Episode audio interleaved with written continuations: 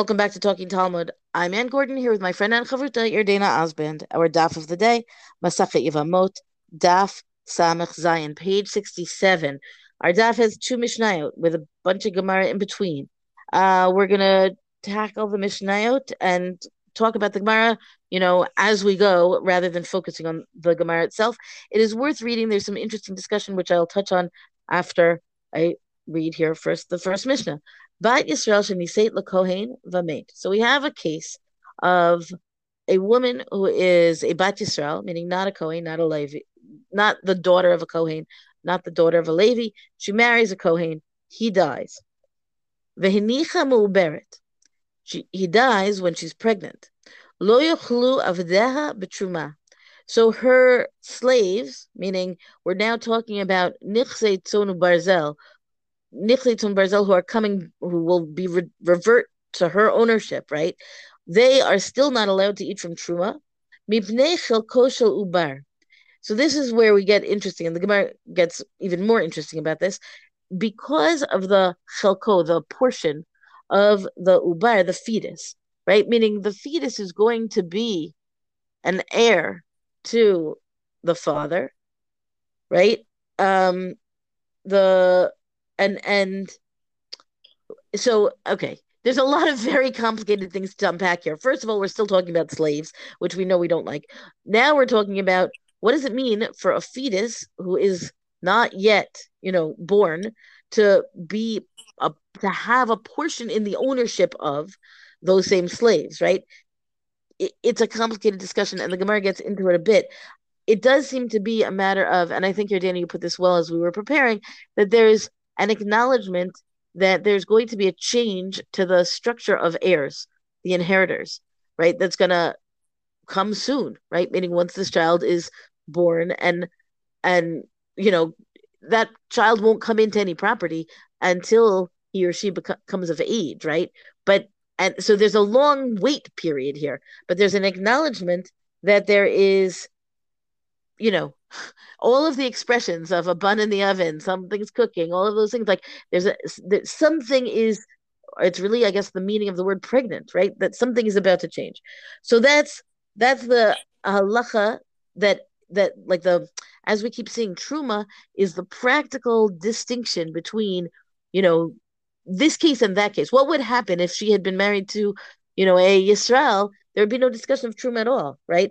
It's because she's married to Cohen. You would think he's died, and you know, what would that mean for the Truma? Now, the, the other strange thing here is, of course, that the question of Truma, you would think that maybe because of this, the the ubar, the fetus, who will grow up to be a Kohen, you would think that they might in fact be able to eat from truma, not that they would not be able to eat from truma. So that's an you know an open question for a, another discussion at a different time. Um, now we have shahubar posel.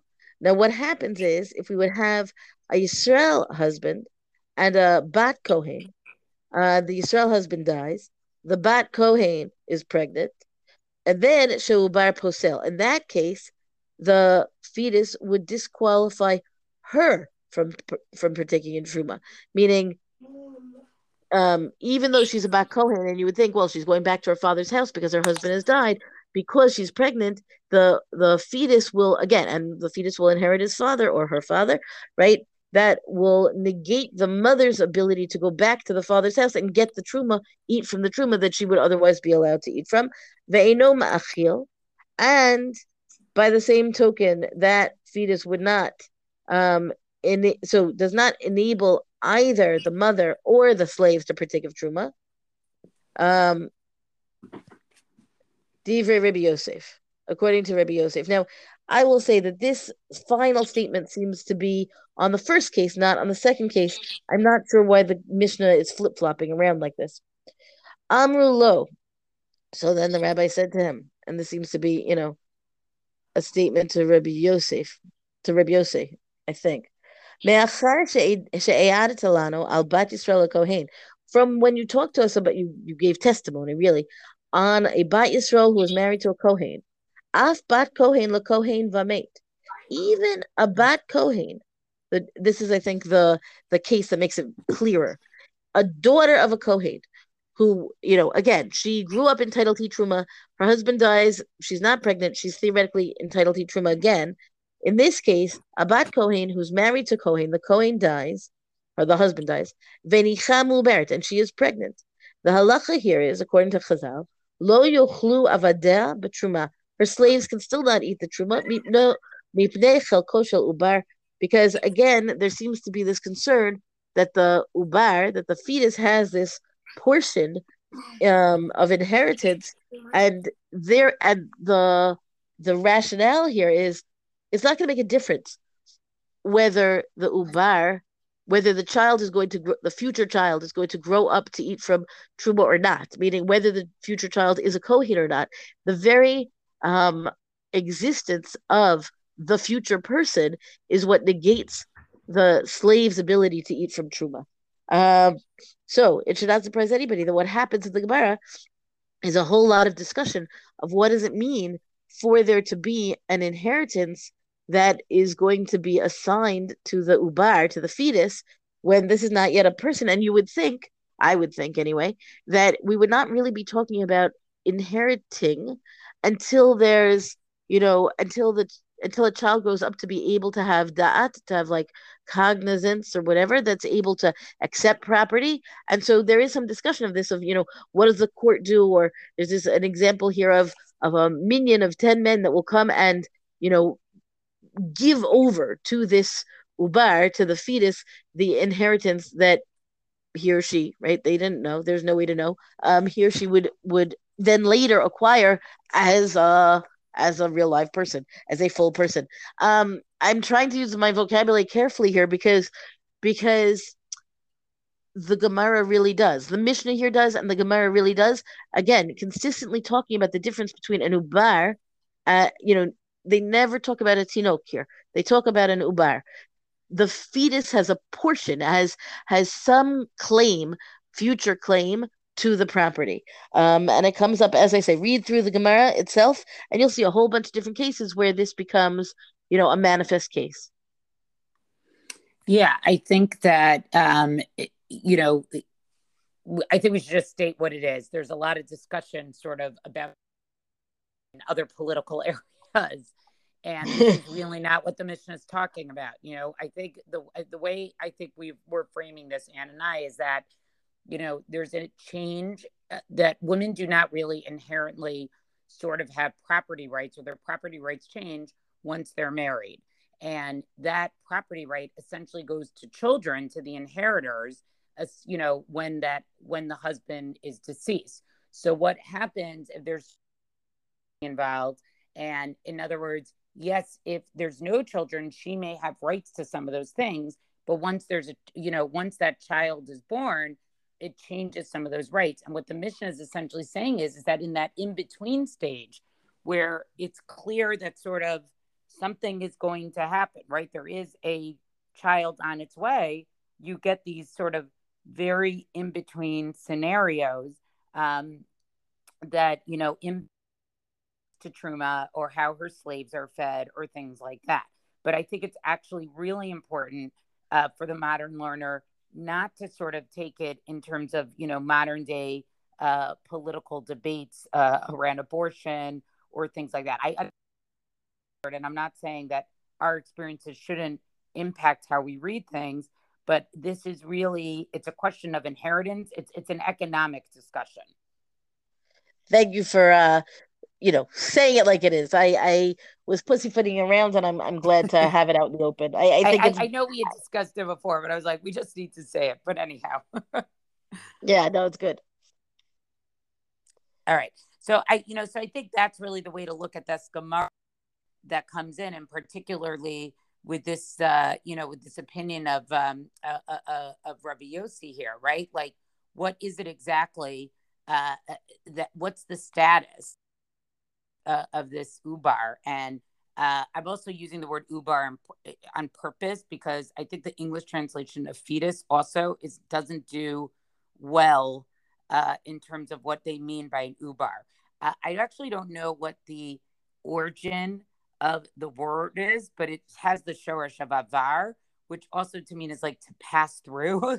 like it also indicates something transitional. I just want to make, I don't know, Anne, because you're the language person. I mean, I think it's from Uber, Uberet, right? The woman who is pregnant, right? right? And it's, and we say that we see the same term not to conflate issues, but we see the same term used in Kiddush HaChodesh, right? Like the or right. the idea of a, a month that has that extra day, it's a pregnant month, right? There's so I that's not giving you shoresh and and etymology, but um, but I I think the the sense of potential that is found in the word pregnant, although we don't think about it ever because we just talk about it as like the woman being pregnant, it's a status as opposed to this like you know, a pregnant pause, something's about to happen. I feel like the Hebrew conveys that very well. Like there's there's this something about to happen, something a child's to be born that's about to happen. Um, you know, in good time. Um, that I think is inherent in the like the way the Hebrew works. Right, and also just pay attention to this machlokas with Rabbi Yossi, which I just found to be fascinating, which is when, like, when do you become a Kohen? Are you a Kohen? from the time that you are actually, you know, from the time the baby is, you know, in the mother's womb, or is it a Kohen only once it's born? In modern day halacha, you know, I people may may or may not know this, but you know, we know that Kohanim do not go to cemeteries, right? They cannot uh, even today, even though everybody's presumably has some type of tuma from, uh, you know, tumat mate. Uh, but the practice is is that a woman, even if she's a bat Yisrael who's married to a Kohen, uh, there are many people who hold that they do not go to cemeteries if they're of childbearing age because of the potential that they could be pregnant with a Ben Kohen, and that Ben Kohen, uh, that you know, uh, Ubar should sort of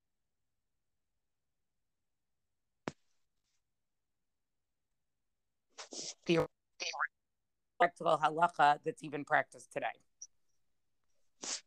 Yeah, that's okay. a good point. Yeah, I'm going to move on now to the to the Mishnah that closes out uh, that closes out the daf, which again is going to get into a discussion of um, sort of uh, what are things that can impact, uh, you know, a, basically a woman's status as to whether or not she can eat truma. Okay. Ha'ubar v'hayavam v'ha'erusim v'ha'cheresh ubein tesha shanim uh, v'yom echad poslim v'lo machlin. So if we all thought that the discussion about three year olds was disturbing, now we're going to get to the boy version of this in this Mishnah. So, what it's saying here is that uh, the ubar, right, of a uh, of a woman who's divorced or, or who's widowed, um, right. So, in other words, a woman who's no longer married for either of those two circumstances, right? The hayavam, right, the man who we we know we're talking about this, the man who's going who could marry uh, his sister in law because his brother died childless. Um, having entering into that state of a rusin, right, a cheresh, or uh, a nine year old and one day boy who had a sexual relationship with a woman, if any of these men are uh, a Ben Yisrael and she is a Bat Kohen, they would postly, they basically disqualify her. That relationship disqualifies her um, from being able to um, from being able to eat truma. Sorry, I didn't explain the cheresh. The cheresh is if she marries uh, a cheresh, if she marries a cheresh. Uh, uh, so that would disqualify her from eating truma. But all right, v'lo machlin. So she's she's she's pasul v'lo machlin. But let's say she is a uh, let's say she's a bat Yisrael, right? And they are all kohanim. All of these people are kohanim they also don't enable her to be able to eat truma. So this is sort of like a difficult category where like either way it's hard. Either she's no longer entitled to her truma, even though she's a bad Kohen, or she now enters into relationship with a Kohen, which theoretically should entitle her to some type of ability to eat truma. But these relationships are either sort of in a transitional state or it's somebody who themselves is disqualified from eating uh, truma, and therefore she's not allowed to eat. It, it doesn't allow her to actually eat truma. Okay. Uh, Safek shehu ben tesha shanim v'yom achad, safek she'eno.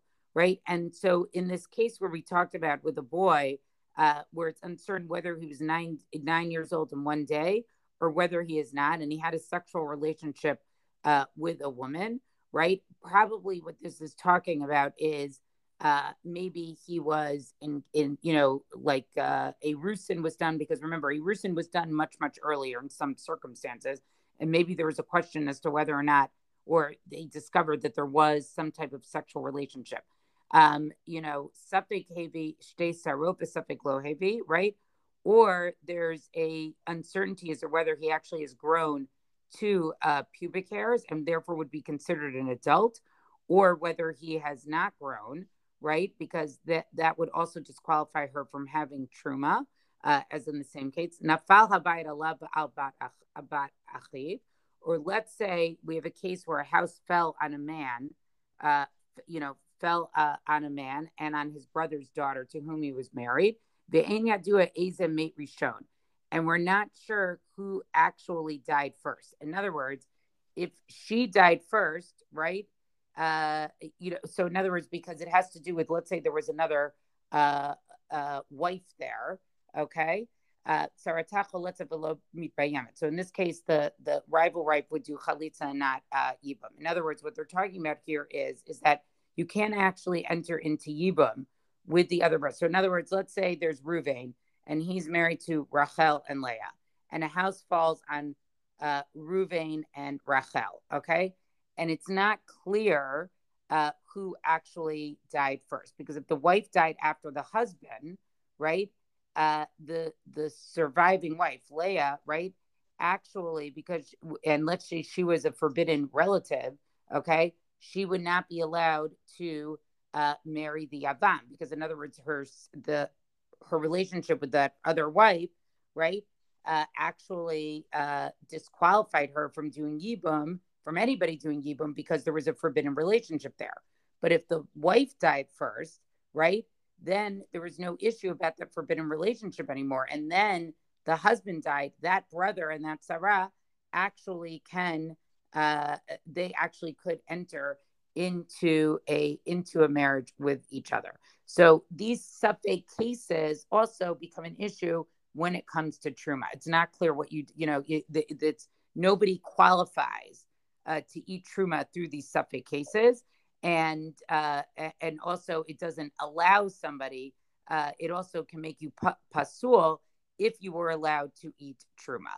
And so I think what we get out of this Mishnah is is that this whole question of, you know, I, I, I like to think of it as like the ability to take truma. Remember, this is a gift that's given to the Kohen. It's sort of like an economic right that the Kohanim get as, you know, their status of being the ones who sort of serve the Jewish people, do all of the ritual in the temple, but they themselves do not actually own property. And therefore, we have to sort of get, we actually literally have to feed them by donating truma to them. Um, but I appreciate that I think ultimately they're very careful with that truma, that like in a way, I don't know, Anne, if it's because like truma is almost like a communal fund, but it's not just like anyone can eat truma because you have any relationship with the Kohen. It's very strict how one qualifies or is disqualified from eating truma. And therefore, this Mishnah is listing a whole bunch of cases where there's sort of like either a transition or a question about something and therefore, we're just going to say, nope, you know what? You don't get truma in these cases um, because we just, we're not going to allow, I, I don't know, there's like a protection around truma that we see in this Mishnah. They don't want it to be available just to everybody, even for a minimal relationship. It actually has to be a very well established relationship. Um, yeah, and I think that it, as I said before, I think it somehow becomes the barometer, right? Like the where we're able to use truma, the eligibility to eat from truma, as the dividing line between one case and the next, right? Meaning that it establishes a nafkamina that then illustrates the different natures of the cases. I want to also note that I, I think we're back in the weeds of Yavamot a little bit here, right? Meaning, and I would say that, meaning here because we've got the different cases of of where where these lines, where these distinctions are going to be drawn. And I think that now, I think perhaps even differently from the beginning of the Masachet, we have enough of the vocabulary to be able to say, okay, look, here we do have, you know, the different cases, the different implications, and all of the all of those many uh, charts and different scenarios that we explored before that were sometimes head spinning. Now I feel like you know there's a they provide the the means to understand what is that nafkamina, what is that different pl- practical application of whether one can eat from truma or not. Yeah, and I I just want to say for myself personally, I, you know, I never really thought about truma all that much. I think partly because we don't really do it today. I mean, like if you live in Israel, you separate some of your fruits and vegetables and it sort of goes in a baggie and you make a bracha, but it's not something that you actually give or someone's eating. So, um, you know, but I, I, I just, I, I, found this to be very interesting. Like, I don't know, I, I'm sort of moving it away from some of the modern day, you know, politics over discussion of some of these categories and to really see how like this was much more complicated. It wasn't just like, oh, here's your gift, Cohen, and everybody in your household gets to eat it. I like I'm picturing sort of like these meals that were filled with truma food, and there may have been somebody sitting at the table who couldn't eat some of that food. And like, how did you work around that? How did you serve that? What did other people eat in the household? Like, in other words, I think there were people in a Cohen's house or in a Yisrael's house that like could not partake in some of the truma and that must have been like an interesting way for a household or a meal to have to function like now when we have uh Sephardim and Ashkenazim on Pesach don't eat that rice okay but you could have this or you know more commonly i guess you know vegetarians and a at a meat meal or people with allergies that are not too extreme you know you can or you know sensitivities right you can eat this but don't eat that yeah i imagine it would be been quite complicated i wonder how common it was right? Meaning the Gemara spends so much time focusing on these cases of Kohanim. Kohanim are a minority amongst the whole people, right? Were the Kohanim everywhere? Were the Kohanim eating truma everywhere? If you lived in the Galil, what during the time of the Beit Hamikdash, let's say, right, when you're, you know, on the periphery of of where Jews were living at the time, were you getting truma or was it only in Jerusalem? Uh, you know, there are many questions here that I would like to to understand better. Right, and let's be clear: Kohanim can eat non-truma food. I would imagine this was practical because people are always being born, dying, getting divorced. Like in other words, these are all life transitions that just happen. You know, yes, did it impact the majority of people? No, but these are definitely life transitions that happened. That's our DAF discussion for the day. Thank you for joining us. Rank us, review us where you get your podcast. Come talk to us on our Facebook page and tell us what you think of this stuff. Thank you to Rabbanit Michelle Farber for hosting us on the Hadran website. And until tomorrow, go and learn.